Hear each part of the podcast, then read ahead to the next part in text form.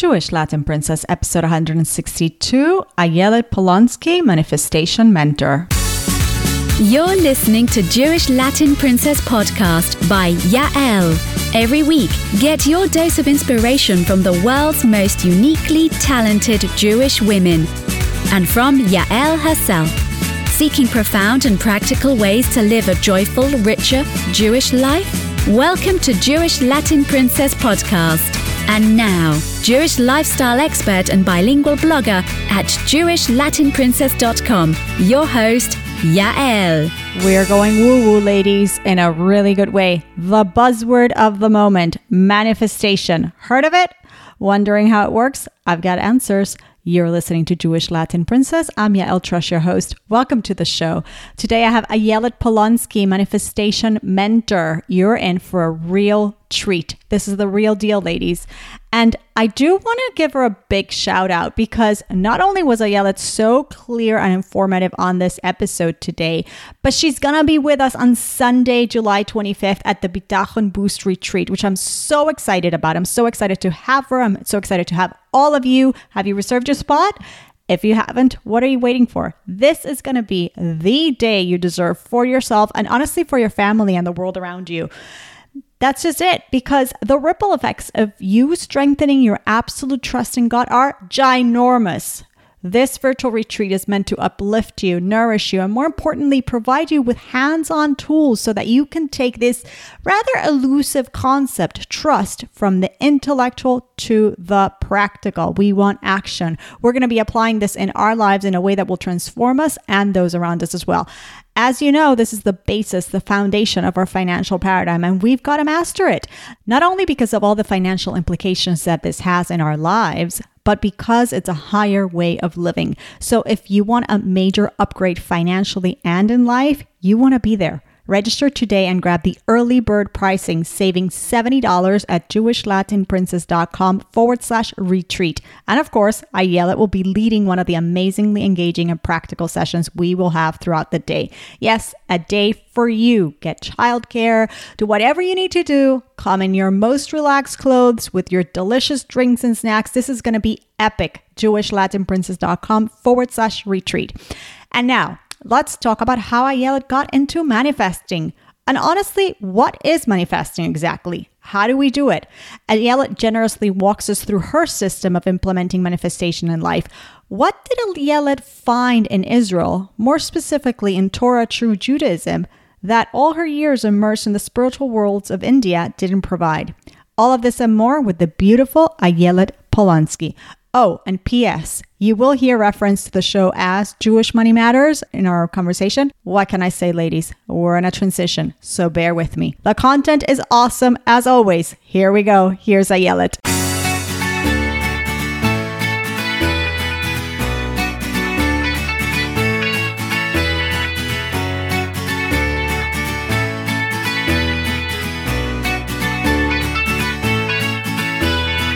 Ayelet Polonsky, welcome to Jewish Money Matters. How are you? Thank you, Yael. I'm so excited to be here. I'm just happy to have this conversation with you. Are you kidding me? I'm excited. I'm going to go woo woo with you, and my listeners know I'm not too woo woo. I mean, I could I could be woo woo. I can be woo woo people. Yep, we're going to do this. Oh, we're going woo woo. We're going oh. woo woo and like unapologetically woo woo. And I think like we'll soon see how woo woo and grounded practicality come together in this conversation. Perfect. I like the sound of that. I should have lit a candle or something. Should I? I, have, mine here, but it's not lit. We can imagine. there we go. Well, just to let everybody know, you are a manifestation mentor, and I, I mean, uh, why don't we start there? Because before we even get into manifestation and what that can do for us and what that can do for our financial life, how did you even get into this field, Ayelet? Wow. Okay. So I'm going to try to make like the last 13 years of my life summed up in like a couple minutes. But in a nutshell, um, how I got into it when I was 21 years old, I mean, I was really into material luxuries, like my pre 21 years old, right? Me, like a nice clothes, car, the whole shebang. Um, and then I lost a good friend of mine in an oh. accident, and that really woke me up because she was 20 years old at the mm-hmm. time. I had never mm-hmm. experienced real loss, let alone loss of someone who was my age. Up Yeah. until age 21, I thought I was invincible. I thought I could take over the world. I thought I was going to live forever. This concept of life being um, transient and, and a real gift um, didn't really cross my mind. So when she passed, like I remember this voice in my head said, Ayelet, you've been alive for 21 years, but you haven't even yet begun to live Wow. and I was determined to start. So I went straight to the self help section of the local bookstore. I found a book called Buddha Oh my. and I started reading it. Yeah. And, uh, I, you know, I didn't have much. Yeah. I, I, a book called Buddha. So many details. I'm like, what are the most important? Let me, let me, uh, for two years, I read every single book in the self help section and I realized I reached a glass ceiling. And so Mhm. that led me on my first trip to India. So so India, not Israel. Interesting, right? Yes. Okay. Israel came later. Israel Uh-huh. later and Torah came later. Uh, but but I my my I guess my neshama first had to um, experience everything that India had to offer me before you know I, India was a six year period of my life Hmm. where I was you know majority of six years in India at an ashram. I had a guru. I was meditating for hours every day. What? Yeah, yeah, like learning cognitive behavioral therapy, really working on the subconscious realm and like what goes on in our blind spots and the parts of the Mhm. mind that we're not aware are really running the show behind Right. the scenes. Yeah. And so I became aware of all of that inner chatter that was sabotaging my success, financial success, love success, just pure happiness. Um, hmm and so six years later, I reached my glass ceiling again. And I said, this can't be all there is. You know, I was a real seeker, um, determined to find like meaning in my life and to understand what my purpose is. Uh, and so after six years, I was uh, invited by my guru at the time on a four month bus tour of Southern India. We were going to live on a bus. I'm not talking like Hyatt nice luxury accommodation. I'm talking like showering out of buckets, sleeping on buses, like real, real rough stuff. And so I said, let me, before we depart on the bus, I'll take a week, spend it in Bombay, where I have some friends who are li- who live pretty nicely in Bombay. So I'm sitting by the pool, I'm in meditation, I'm doing my manifestation work. You know, I'm visualizing. We'll get into that, I'm sure, a little Mhm. bit later. Um, and while I'm in my meditation, a voice keeps coming in and tries to distract me from my meditation. And so I finally entertain the voice. And it was so clear what the voice had to say. I met like it's it's as real as me speaking to you right now. That's how Mhm. clear and vivid the voice is. It said, Ayelet, leave this country now and go to Israel. What? And so within 30 minutes, I had my flight booked. And the next day, I was on a plane with two suitcases filled with Indian dresses to Israel. So, And you don't even know what you're looking for because you're so immersed and, and convinced that this is the answer. 100%. I thought India was my community. I thought that was my life course. Mhm. Right? It's, it's, it's like a really intense breakup because so much of the mentality, so much of the culture, so much of the philosophy and the lifestyle I had embodied at that point. Um, that to just like break up with six years of my life and say, I'm completely surrendered. I trust my that voice of intuition that's guiding me to my higher purpose and to not even have a place to sleep in Israel, you know, but when you Mhm. listen to that voice of intuition, I really believe that God shows up and provides in the most miraculous ways. Um, So this begs the question before we get to what happens in Israel. Your family, you're only 21, now you're 27. Were they concerned a lot uh, at all? This nice Jewish girl is like in India and we don't know what she's gotten into. Totally. I mean, thank God I have the most incredible supportive parents. They were never strict with me. Mhm. um, you know, they they had their say. You know, they would they would feed me with, you know, oh yeah, let's off on her crazy adventure again, or she doesn't know what she's doing, or they were definitely worried, and they definitely tried to stop me, but not.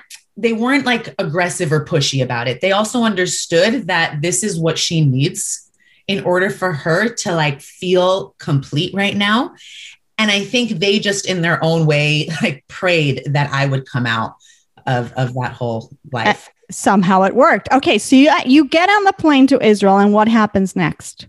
Okay. So, like I said, I had nowhere to sleep. I had no agenda, nothing. In my head, because at that point I was wearing like yoga pants and tank tops. Like I was far from living an observant lifestyle. Uh, so I had called up a friend of mine who was born and raised in Jerusalem, and Jerusalem was the last place I wanted to be. For me, mm-hmm. Jerusalem was like too religious. Right. So I said, let me go to Tel Aviv. Other yogis, other meditators. And I called up my family friend and I said, Do you happen to know anyone who lives in Tel Aviv who I can rent a room in their apartment or something? And my friend said to me, Well, lucky for you, I just signed a lease on an apartment in Israel, week, uh, in Tel Aviv, a week ago. I have an empty bedroom. It has your name written all over it. Come and stay as long as you need for free.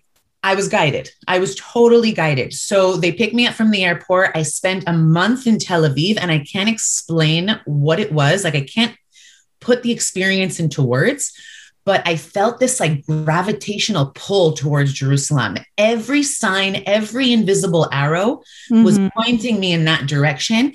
That again, like I had, I trained myself to really listen to that voice of intuition. And mm. I know that when I don't listen to what I'm meant to be doing, that sign shows up in different, maybe less comfortable ways. Right. Sometimes. So within a month of being in Israel, I took the first place I found in Jerusalem rented an apartment, started learning at, at a seminary. And, you know, the rest is history. I was there for a year and there's so many details, like rich details here, like how I met my husband, it manifested my husband in the interim. Um, you know, people wonder how I supported myself for six years in my mid 20s. In India, I led a retreat company. So I would leave. Oh, yeah. So I would bring women from all over the world to these exotic places, Sri Lanka, Mexico, all over the world. And I would lead them through like a 10 day spiritual meditation retreat. And then I'd come back to the ashram in India. So I was working at the same time. I wasn't just like woo woo in meditation for eight hours a day. Okay. So India period taught you entrepreneurship and taught you to listen to your intuition, which is hello, a skill that we could all, you know, um, um, strengthen. And eventually I it, from I gather from this story, it's very obvious that you learned to hear the voice of God, the, the signs of divine providence. Like you were already so sensitized to this idea that there is something in the universe that's guiding you. Maybe you weren't calling it God, but like you knew to follow. And then once you got immersed in a Torah way of life, I think all the dots started connecting for you, it sounds like.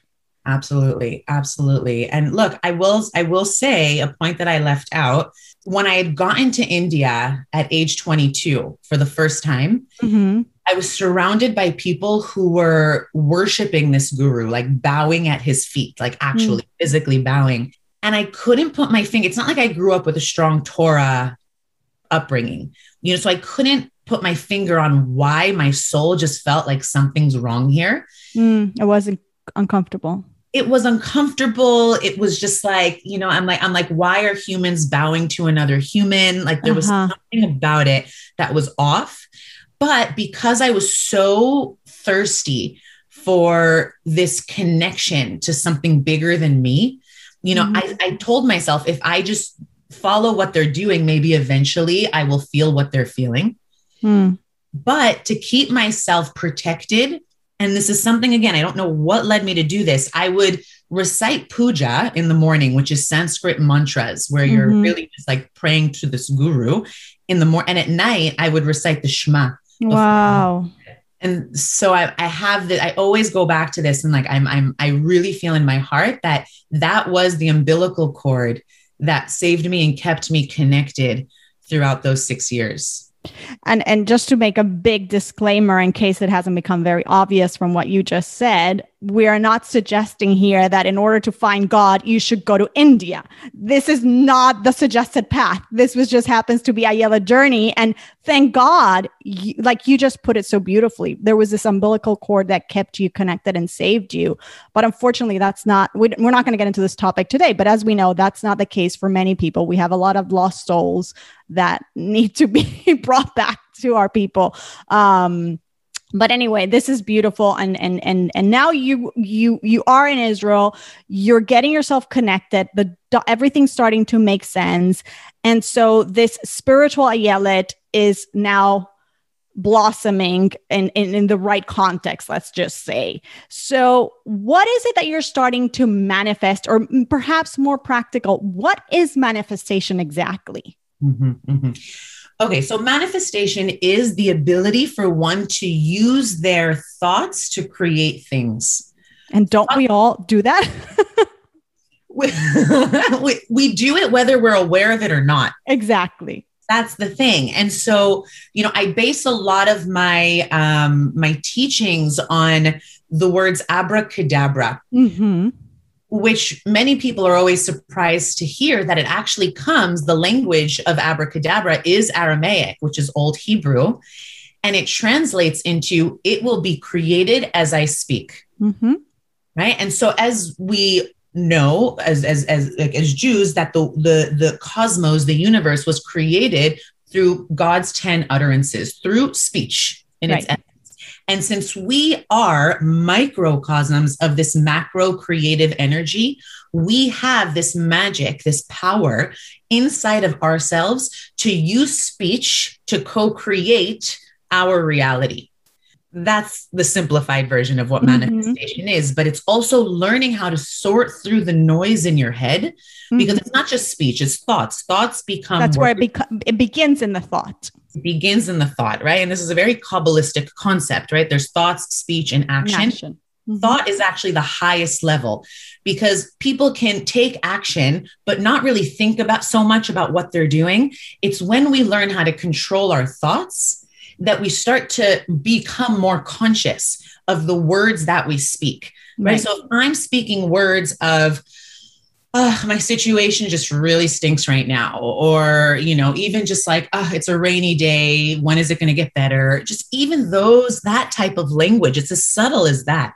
right? That has an impact on what actually manifests mm-hmm. in our mm-hmm. external reality you know so so if a if a woman wants to get married but she has this old belief which usually stems from childhood that says you know i'm not worthy of love because when i was 7 years old i had my first crush on a boy and he didn't like me back mm-hmm. and that planted a seed of self-doubt that then flowered and turned into a belief that i'm not worthy or deserving of love that thought is going to manifest into things, which is going to block one's partner from being manifested. And so we're not necessarily aware of those thoughts, right? We un, unless we work on it. So so how does this work practically speaking? What are the what do we need to be doing if we if we could walk away for, with baby steps like after this listening to this episode people could take something and they could start doing to to unravel this process and really start manifesting what they want and so get back to that programming what is it that they could be doing mm-hmm. so it's i teach this line and like i really recommend people like write this down and put it on their wall put it on their refrigerator on their mirrors. Just a constant reminder of the following sentence and that is the stories we tell ourselves about ourselves become our reality. Mm-hmm the stories we tell ourselves about ourselves become our reality right i spoke about that you know seven eight year old who has her heart broken because a boy doesn't like her back that was my story that happened to me when i was eight years old i had a crush on a boy named tommy I was convinced because he would like give me those eyes in the hallway, right? And so I'm like, oh, he's giving me eyes. He must like me back. Yeah. And so, and so I'm like, you know, every time I see him, I put on my little like sassy Sephardi catwalk, right? Like I'm like, and then one day during recess, I see him approaching me. So I'm convinced in my head that he's going to tap me on the shoulder and tell me, like, Ayelet, I like you too. So he does. He taps me on the shoulder. He does that part and he whispers in my ear and he says, Ayelet, I don't like you. Not even a little bit. Get that through your thick head.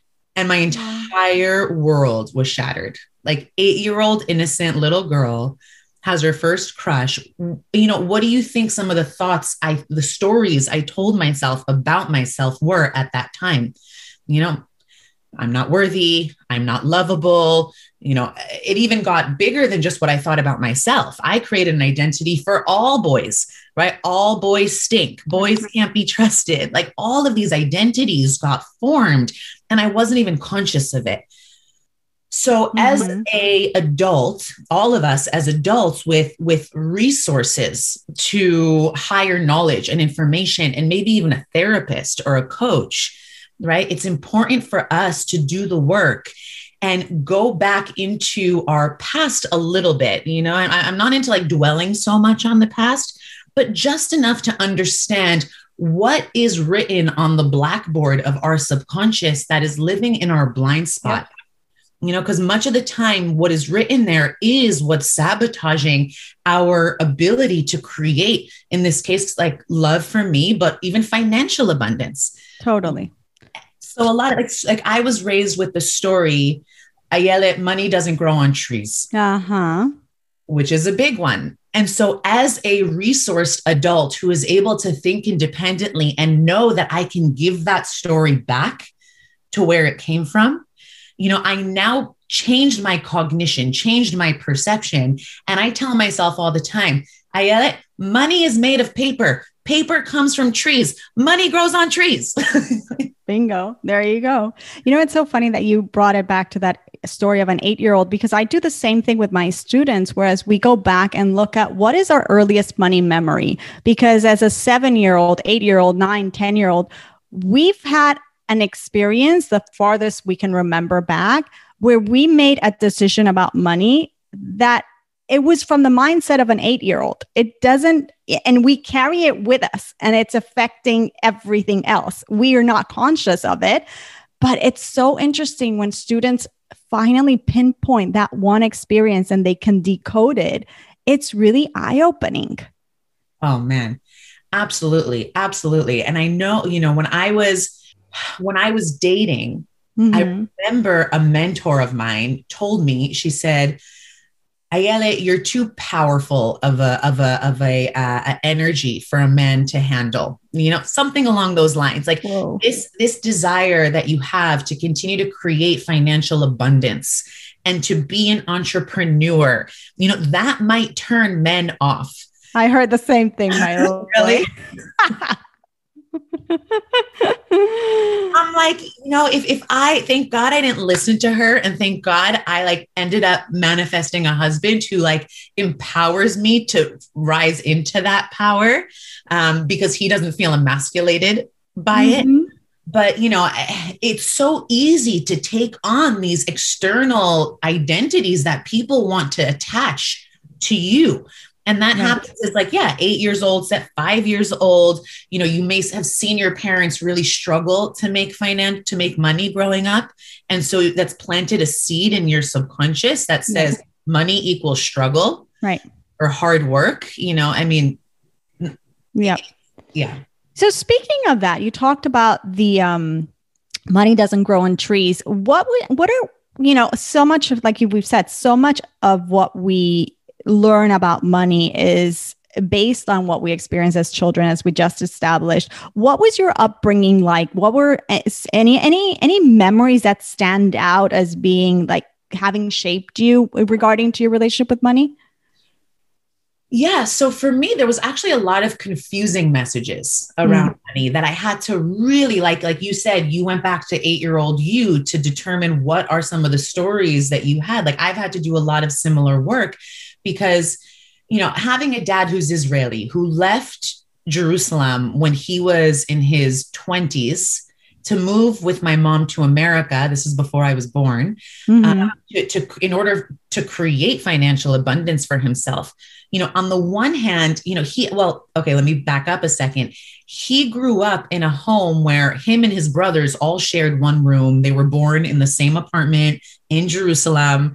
You know, uh, his my grandmother, you know, God bless her, was the type who like if you had any food left on your plate, God forbid, right. you know, you had to right. finish every every last crumb.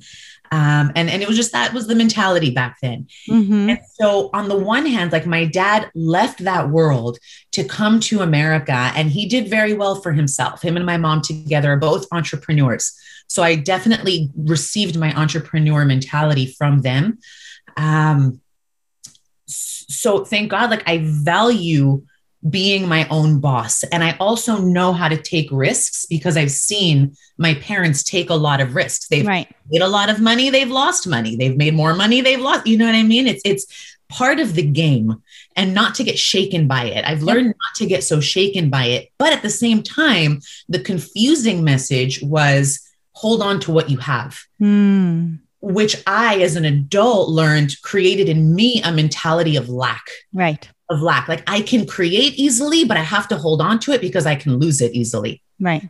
you know and and so i've had to work through recognizing that a mindset of lack manifests more lack Wow. whereas a mindset of abundance manifests more abundance Right. There's One- more where that came from. there's more exact and there's more than enough to go around you know like totally.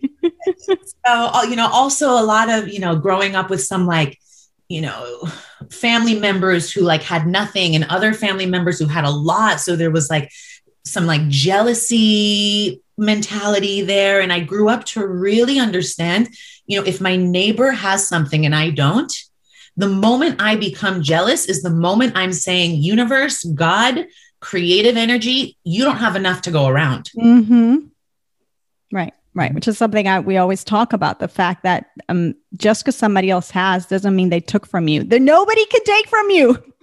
it's not a pie where if you get a bigger slice, then there's less pie left. Absolutely. Absolutely. Like really holding on for dear life to that mentality of like, there's more than enough to go around. Like, thank God now today I live with the mentality of like, how can I share my resources, my connections, my clients with everybody I know and love? Right, right. So it's it's interesting because if a person is struggling financially, we're saying, you know, at the end of the day, pretty much we know what we need to do on a practical level, right? We should spend less than what we make. There's certain things that are super obvious, but we don't necessarily do them. And so what we're saying here is take a look at your financial picture. If there's something that's not working out for you, um, you're overspending, you're getting yourself in debt, you're not really um, funding your long term financial goals, your money's not working for you, not, not growing, like those obvious things, then let's go back to the script. Is that what we're saying? Go back to the script and see how we can change the script so you can manifest a different reality. 100%. I would say for me, what's worked is before I actually look at my bank account and look at my finances, which I think is important to do. I do Yeah. To a certain degree, it is important to micromanage what comes in and what goes out and to be aware of that and to get Mhm. organized in whatever way works for the individual.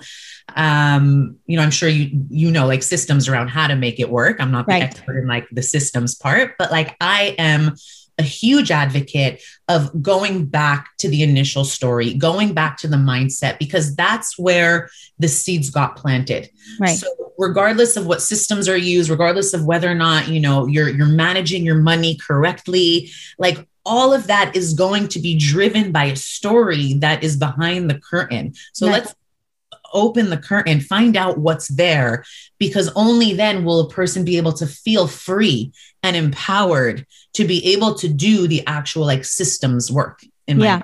I call it the editor stage where you can look at your story and now you can say, what of this story do I want to edit out and rewrite? What do I want to keep? Like there are things that serve, in your case, that entrepreneurial spirit. There was so much in that story that serves you, right? And then there's things that I want to rewrite my own story because bottom line is the systems and the habits are not going to stay in the wheels are not going to turn in the way you want them unless you're re-editing this story constantly because that's what's it's like the brake that's holding everything from flowing from moving Totally. You know, there's there's a Torah uh, concept, and we recite this in our Siddur when we pray. You know, that says "Sof ma'aseh machshavat tchila." Mhm. End result exists in the initial thought. right? I feel like the systems is like chapter three, four, five, six, seven, perhaps right? But let's go back to chapter one. What the end result exists in the initial thought. The initial thought was the seed that got planted in my head that said, "I Ayelet, money doesn't grow on trees. There's not enough to go around. What makes you think you're worthy of being a millionaire? What makes you think you are deserving of this abundance, right? So, like, if we get back to the initial thought that was planted, we can pull it out from the root, and then everything almost naturally begins to miraculously unravel beautifully. Hmm. So, if we were to now bring it to manifesting as the you know, in the literal sense of the word, does this mean there's something ritualistic about this? For lack of a better word, that we need to be doing. You know, like you were describing your life in India, right? Like today, Ayelet today, and let's say, you know, us, like, is other than understanding the story and getting very clear, and perhaps for some of us, it's working with a coach, etc. But what do you need to do you do for, you know, when it comes to manifesting? Okay, beautiful. So I've actually come up with my own system for people to have it broken down for them to make it some, like easier um, there are rituals embedded into the system, like having an affirmation statement, right? Also doing a visualization exercise every day for 21 days. You know, some of the most successful people, uh, you know, Rich Dad, Poor Dad, all of those those those uh, self help books about money and finance and abundance, they all have visualized their goal. Mm-hmm. Um, who was it? I'll go into my system in a second, but um, is it Dale Carnegie, I believe, who could be. He says that uh, that they took they took like a study of a, a group of like 26 men, I think, all graduating college. And they asked all of them, you know, who do you want to be when you grow up? Where do you mm-hmm. want to be when you grow up? And all of them said financially successful right? And it was like a small, small, small percentage who these men, when they were in their 50s and 60s, were contacted again. And it was like a tiny percent, less than 5% of them ended up actually achieving their their goals and most of them actually ended up being broke mm-hmm. so they asked these men what was the difference between the two case studies and they said the men who had a, a goal that they visualized every single day, visualized every single day, and worked towards that ideal. When they work towards that ideal, those are the men who, in their 50s and 60s, actually saw their vision manifest. So it's a lot to do in here. Mm-hmm. Um, so back to the system, it's based on the abracadabra model, which is I took the word abra, A B R A, and I broke it down into an easy to remember acronym. And so the A is for ask, the B is for believe, the R is receive, and the A is for acknowledge. Mm-hmm. Ask, believe, receive, acknowledge. Ask. Ask for what you want and get clear, right? I had a client come to me and she said, Ayelet, I want to manifest financial abundance. So I said, okay, beautiful. I said, what does that look like by the end of this year? How much money do you want in your bank account? And she just turned red. Like she had no idea how to answer that question right? So i said let's start there. Let's get clear. What is for financial abundance for one person could mean $50000 a year the next person could mean $10 million a year right? So let's get clear about what you need in order for you to feel like you've accomplished that financial success. So that's the ask. B believe.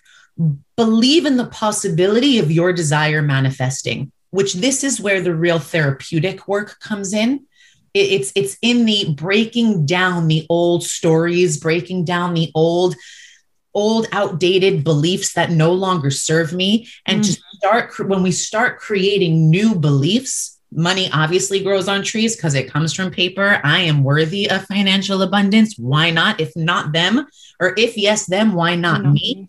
Type of mentality. When we can get into the into the nitty gritties of what's going on behind the scenes of our subconscious then we start to learn how to like believe in the possibility because it's when we start breaking down those old beliefs and rewriting the story that you start to see miracles happen left and right. I mm-hmm. always see that part as believe in God and God who can do anything and believe in yourself that you can join him in this. Like, you know, instead of I'm not worthy, oh no, I am showing up for this. I am worthy of receiving the blessings. And guess what? The blessings are coming from the infinite creator who can provide for anybody in any way that he wants. 100%. There's actually a cute story. Rav Natan went to his teacher, Rebbe Nachman, Mhm. and he said, Rebbe, Rebbe, teach me how to have faith in God. And Rabbi Nachman looks at his student and he says, You don't need to learn how to have faith in God. You already have faith in God. You need to learn how to believe in yourself. Wow. And like you said, it's twofold. It's Yeah. twofold. It's like where are we lacking? If if we don't believe in ourselves, we probably won't believe that God is capable. Yep. So so let's start, you know, it, it's it's both. Some They people go have- hand in hand. they go hand in hand. So 100%, you're right, spot on with that. Um, so that that's the go ahead. You were going to say That's something? the belief. And then we have receive, the R. and then we have receive, which is all, and this is like, I don't want to say my favorite because every part of the system is my favorite, but uh, this one just makes me feel like I've touched the nectar of existence because receive is how to turn yourself into a vessel that is capable of having her hands open like this versus closed like this. Okay. So, this whole section of what I teach is about surrender Hmm.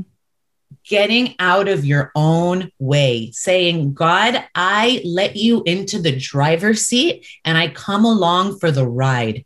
Right. Mhm. Moment I rec- I recognize in myself that I'm trying to control an outcome, you know, what I'm saying subconsciously is, God, I've got this. I don't need you. Yeah. That's control. Right. And, and so this, this, I, I've seen it throughout my life. The moment I feel like I want to control an outcome or I'm feeling anxious, you know, I remind myself of my surrender statement, which is Mhm. God, I let you into the driver's seat and I'm coming along for the ride. Right. And I just, I might close my eyes for a minute or two and just focus on what it is to like fall back into God's hands. right. The moment I do that, miracles present themselves, things begin to manifest. Absolutely. It's a natural progression of that that be of that belief because if we just if we try to control it then we're not really believing. Exactly. Exactly. So they're all entangled 100%. And then the final A, which is acknowledge, it's all about living with an attitude of gratitude, Mhm. right? Acknowledging where the source of miracles is coming from. And this was the difference between my experience in India versus my experience in Israel Aha. right in india we that's where i first got introduced to manifestation and it, it became a huge part of my lifestyle. But the narrative there is all about look what i created. Mm-hmm. Look what i accomplished. There's not much room for a or look what the guru accomplished for you right? That was a big part of it too whereas my mission when i got to israel became to to really cleave to the greatest what i consider for me the greatest rabbis and kabbalists and mentors and distinguish what i had learned and what i was pulling from like avodah zara like from from the other side right? Versus how can i hold on to this concept? Because i know this has got to be torah also right? Mhm. And and how can i bring it down from the side of purity of kedusha? And all of it comes down to recognizing i am not the one manifesting. I am not the one manifesting right? God can give and take in a heartbeat right? So the moment i realize that i say thank you thank you thank you for everything that i have. Having an attitude of gratitude. My job really is the surrender part. Let me get out of my own way. That's my avoda that's my work God's work is to say, Oh, look at my child over there. She just made a space for me. So Mhm. I can come in and I can shower her with abundance because she's receiving. She's in a place where she's able to receive. But a lot of people would say, how does that work with the ask? Right? A lot of people will argue, well, if you're in that state and you completely trust, then who am I to ask? Why do I have to tell God that I need the 5 million or the 50,000, whatever it might be, right? People really struggle with this. How do you help them with that? How do you reconcile this? Beautiful. So there's a book called Living Emuna by Rav David Yes. here. You know it. I have it. Yeah. Yeah. it's wonderful. So, one of my favorite quotes comes from that book, and he says, okay, let me try to remember it. He says, You don't have to be creative to figure out how what you want is going to work out. Mm-hmm. God is much more creative than you are. All you have to do is ask for what you want with the knowing, the belief that God can create anything greater than your wildest imagination. That's and it. No, that's it. That's, that's it. it. We so, got to let go of the how. We just need the why and the what. What's my next step? The how is up to God. 100% 100% and and he created us for the purpose of making this a co-creative endeavor. Mm-hmm. what good is a picasso on the wall a piece of artwork if there's no one there to admire that artwork? It's it's twofold. We're here to be to be teammates. Um so so part of that that co-creative teamwork is acknowledging god this all comes from you. I'm surrendered. You take care of the how but I'm going to tell you what I want. Exactly. I'm clear about what I want. Exactly. And one of the things he brings out in that book along the same lines is that we also have a mitzvah to pray. We have a mitzvah to ask for our needs very, very specifically. And that does not contradict bitachon. It doesn't contradict trust. So um, I'm glad we touched on that point because I think it's critical. Now let's let's um, switch a little bit gears to you, Ayelet. Um, are there any habits that you practice regularly that you feel really help you with your financial life? It could be these manifesting spiritual or it could be more practical. What, what do you have going on in your toolkit that help you? Beautiful. So I am a firm believer that if I don't have my daily spiritual practice, I have nothing. Mm. So what does it look like? What that looks like is I wake up and I have my my green smoothie. If we're getting specific, yes, have, send me the recipe later. I will. I absolutely will. It's on my Instagram. I post all these like recipes, but uh, basically, it's um you know my green smoothie. It's loaded with superfood, like superfood antioxidant powders, ashwagandha, moringa, spirulina, wheatgrass, like the whole shebang. I make it for me, my husband, and my son. Mm-hmm. We love it. Um, and so that like fuels me. Then I, I mean, well, I first start off with saying like my morning prayers, like wake up in the morning, mode ani, like thank you God for another day of life. It's that attitude of gratitude, setting my day up for success. Okay, but but I'll, I'll touch upon a few of my rituals. Um, you know, I pray in the morning mm-hmm. and I ask for what I want. I write down I always, I'm a big fan of putting pen to paper. The moment you put pen to paper, you make your desire a little more physical. Yeah. You know, so I, I just write down one sentence of like my intention for the day, even is, is enough. What, how do I want my day to look?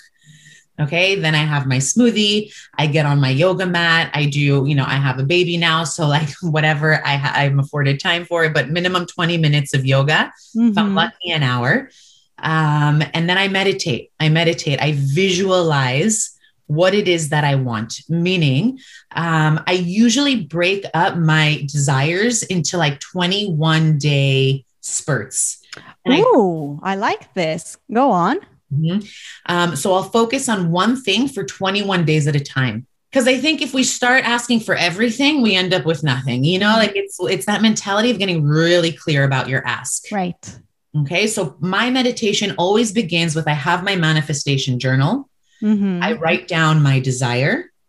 Okay. I follow it up with writing down what is it that is stopping me from having that manifest in my life right now and it always comes down to my own limiting beliefs right? So what are the things limiting me from having that? Maybe it's i don't feel like i'm ready. Maybe i feel like i need continuing education right? I need more degrees on my wall before i could help other people. I get that a lot from people. Mm-hmm. whatever it is um, getting clear about what's blocking me in like a few words. You don't have to it doesn't you don't have to overthink it and then the third step is the meditation itself, which is I'll set an alarm. And I mm-hmm. always tell people either do 11 minutes or do 21 minutes, whatever you have time for. Mm-hmm. Uh, and I sit down and I visualize um, what it is that I wrote down in, in my desire as though it's already mine. I, I see myself as though I'm living that reality right now.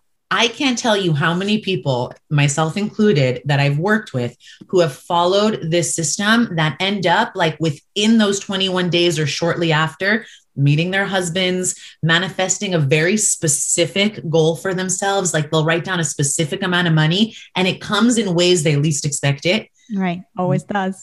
Always does.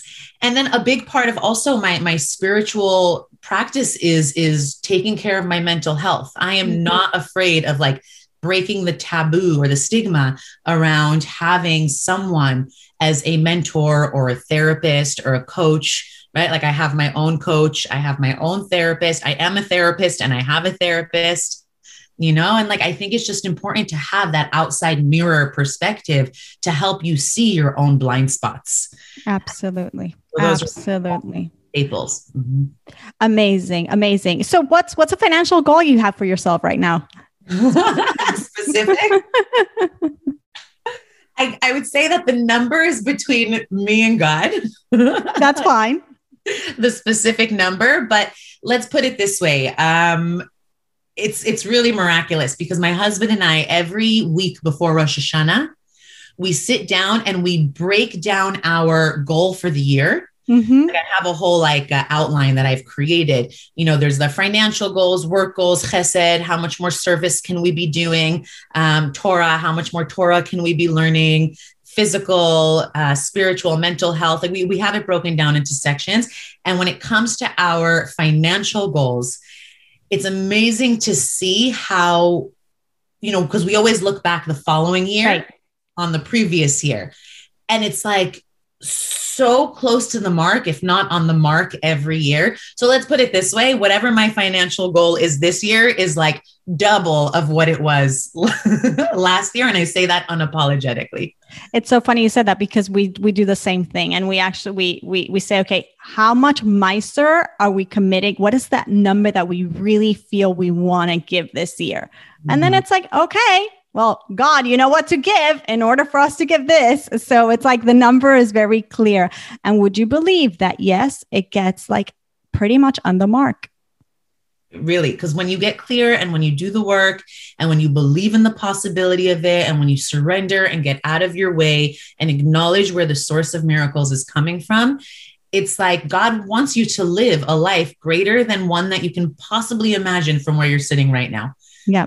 Now I don't want anybody to think that it's that it isn't work. Like it's every day you have to struggle with, you know, surrendering. Every day when there's setbacks, you have to struggle with the negative thoughts and the you know, I I say it as entrepreneurs. Is your husband an entrepreneur? Yeah, we both right. As entrepreneurs, we struggle with these things like, oh, you know, I should, you should have taken that other job when that guy called you, right? You know, like, and then you, no, you go back to the drawing where you go back to the plan. There's a plan and there's God who's orchestrating the whole, whole thing. So, listeners, don't think that we're suggesting that this is easy work. it's work. oh, totally.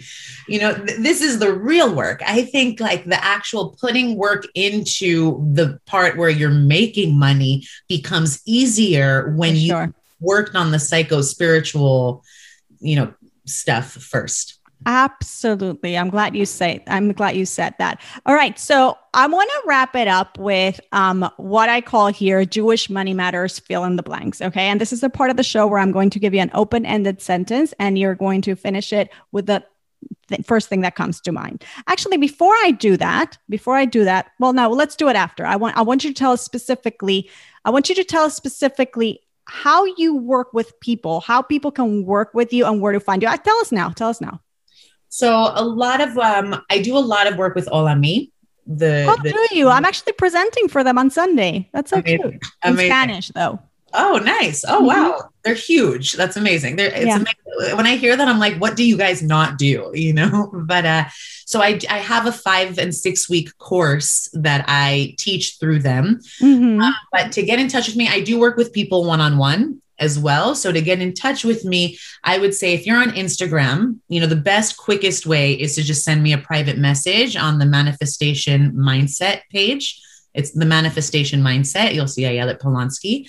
Um, and then uh, if you want a free three part manifesting series, you can go to the manifestationmindset.co. Mm-hmm. manifestationmindset.co and then lastly of course like I, I, like to make myself accessible to people. Um, so to to send me an email Ayelet polonsky dot at gmail.com is always an easy way if you're not on instagram as well. Beautiful. All right. So you ready for these? Fill in the blanks. Yeah All right, don't overthink it. When I give maaser or tzedakah, I like to give to. Am I answering this right now? Mm-hmm. Oh, I like to give to Neve Yerushalayim. oh, very nice, very nice. Is that that was your first stop when you said you went to seminary? yeah, yeah, yeah. I love. It. Very nice. I'd love to make more money because I want to be of service. something I wish I'd learned about money growing up is That there's more than enough to go around. money, spiritual or physical. Spiritual and physical, but more spiritual than physical. Something I splurge on unapologetically is Vacations. ooh, which by the way, listeners, she's on vacation now. You're so gracious to take your vacation time to talk to us. it's a three month vacation. It's like, well, I don't want it to end. It's too good. But yeah, thank God. Ayelet Polanski, spender or saver? I'm the spender. My husband's the saver. So we balance each other out. Very, very, very good. By the way, I didn't ask you, how do you manage your finances together? How does that work between the both of you? he i say i have the mindset you do all the logistics like i Mhm. i learned this early on in marriage um, i actually read the surrendered wife Mhm. and one of the things that she says is let your husband i'm not advocating this for everybody you know everybody's dynamic is different um, but she says that men get a lot of pride you know being able to manage it. Now some women they need to be a part of that. Um, i personally I, I trust him. So i say you manage. I'll uh, have the you know I, I take care of the mindset stuff. He's also in the mindset world but um but yeah I predicate like a more balanced approach where, yes, you trust them, but make sure that you are completely in the loop of what's going on. Like, make sure you both are on the same page, regardless of who's doing the nitty gritty, because otherwise, the it, it's an imbalance. totally 100% 100% All right, today I am most grateful for. Ah, the first thing that came to mind was just my uh, year and a half year old bundle of everything love, bliss, joy. That's so sweet. That's so sweet. And finally, I'm Ayelet Polanski, and I believe Jewish money matters because. Because you're worth it. Hmm. You're worth it. And and and and you're capable and able and you're just yeah because you're you're worth it and you you, you I think in order to um, really live your your live into your highest potential you should be accessing that place in you that recognizes that you can and should and are deserving of having what you want you're worth it Beautiful. Ayelet Polonsky, thank you so much. Everybody go find her on Instagram at the manifestation mindset, correct? perfect Thank you so much. Beautiful work. Much, much continued success. And thank you for all these wonderful insights. thank you so much yael thank you for everything that you're doing for the world you're amazing Thanks to Ayelet Polanski for stopping by. You can find her at The Manifestation Mindset on Instagram, and you will get to hang out with her, with me, and others you might recognize from this show, actually, like Kaylee Zaytuni, Margie Scherer, Doris Horenstein, and Rustavora Wallen on Sunday, July 25th. Get your ticket now for the all day virtual event, the Bitachon Boost Retreat at JewishLatinPrincess.com forward slash retreat. Thanks again for being here. If you enjoyed this episode, please leave a review and rating on iTunes. We continue with another week of gifting, coffee, and sessions with me as we continue to test the new format. This week, you'll get a full week of what might be the new format of the show. So we want to hear from you. Leave that review, take a screenshot, share it on your Instagram stories tagging me, or email that screenshot to me at yael at jewishlatinprincess.com and you'll receive a Starbucks gift card and a link for us to chat, which is something I got the pleasure of doing last week. It was with some of you, it was so much fun. All right, ladies, keep up those smiles. Even though we are in the nine days, keep smiling. As the Lubavitcher Rebbe taught us to interpret the Mishnah that says, Misha av mematim besimcha, or once Av begins, we diminish celebration. We diminish the pain. How? Besimcha, with joy. How do we reduce the pain? That's how we do it. Don't forget to get your ticket for the Bitachon Boost Retreat at JewishLatinPrincess.com forward slash retreat. Have a great day, and I'll see you here tomorrow for another one of our mini-sodes. Thanks for listening to Jewish Latin Princess Podcast. If you enjoyed this episode, please subscribe on iTunes, leave a rating, and share the podcast with the Jewish women you love. To access today's show notes, ask Yael a question, or suggest a uniquely talented Jewish woman to be featured on the show, visit JewishLatinPrincess.com.